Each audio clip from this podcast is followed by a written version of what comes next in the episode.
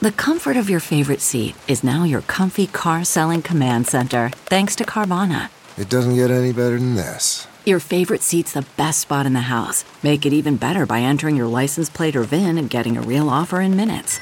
There really is no place like home. And speaking of home, Carvana will pick up your car from yours after you finalize your offer. Visit Carvana.com or download the app and sell your car from your comfy place.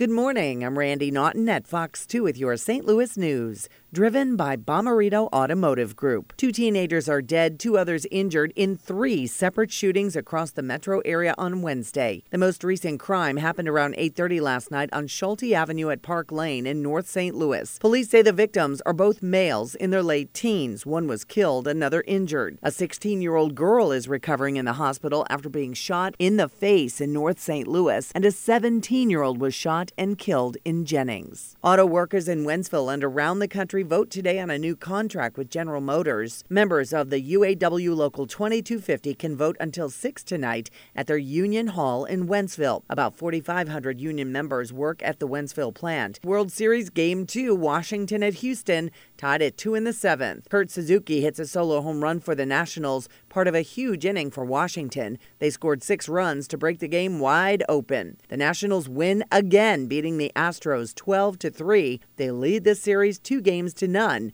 The series now shifts to Washington. From the Fox 2 Weather Department, skies will be mostly cloudy today with a few light rain showers possible this afternoon. Temperatures will only warm slightly into the low to mid 50s this afternoon. Friday looks pretty nice but cool. High temperatures in the 50s under partly sunny skies. A new weather system will spread rain into the area on Saturday, but that system exits early Sunday, leaving Sunday as the pick day of the weekend.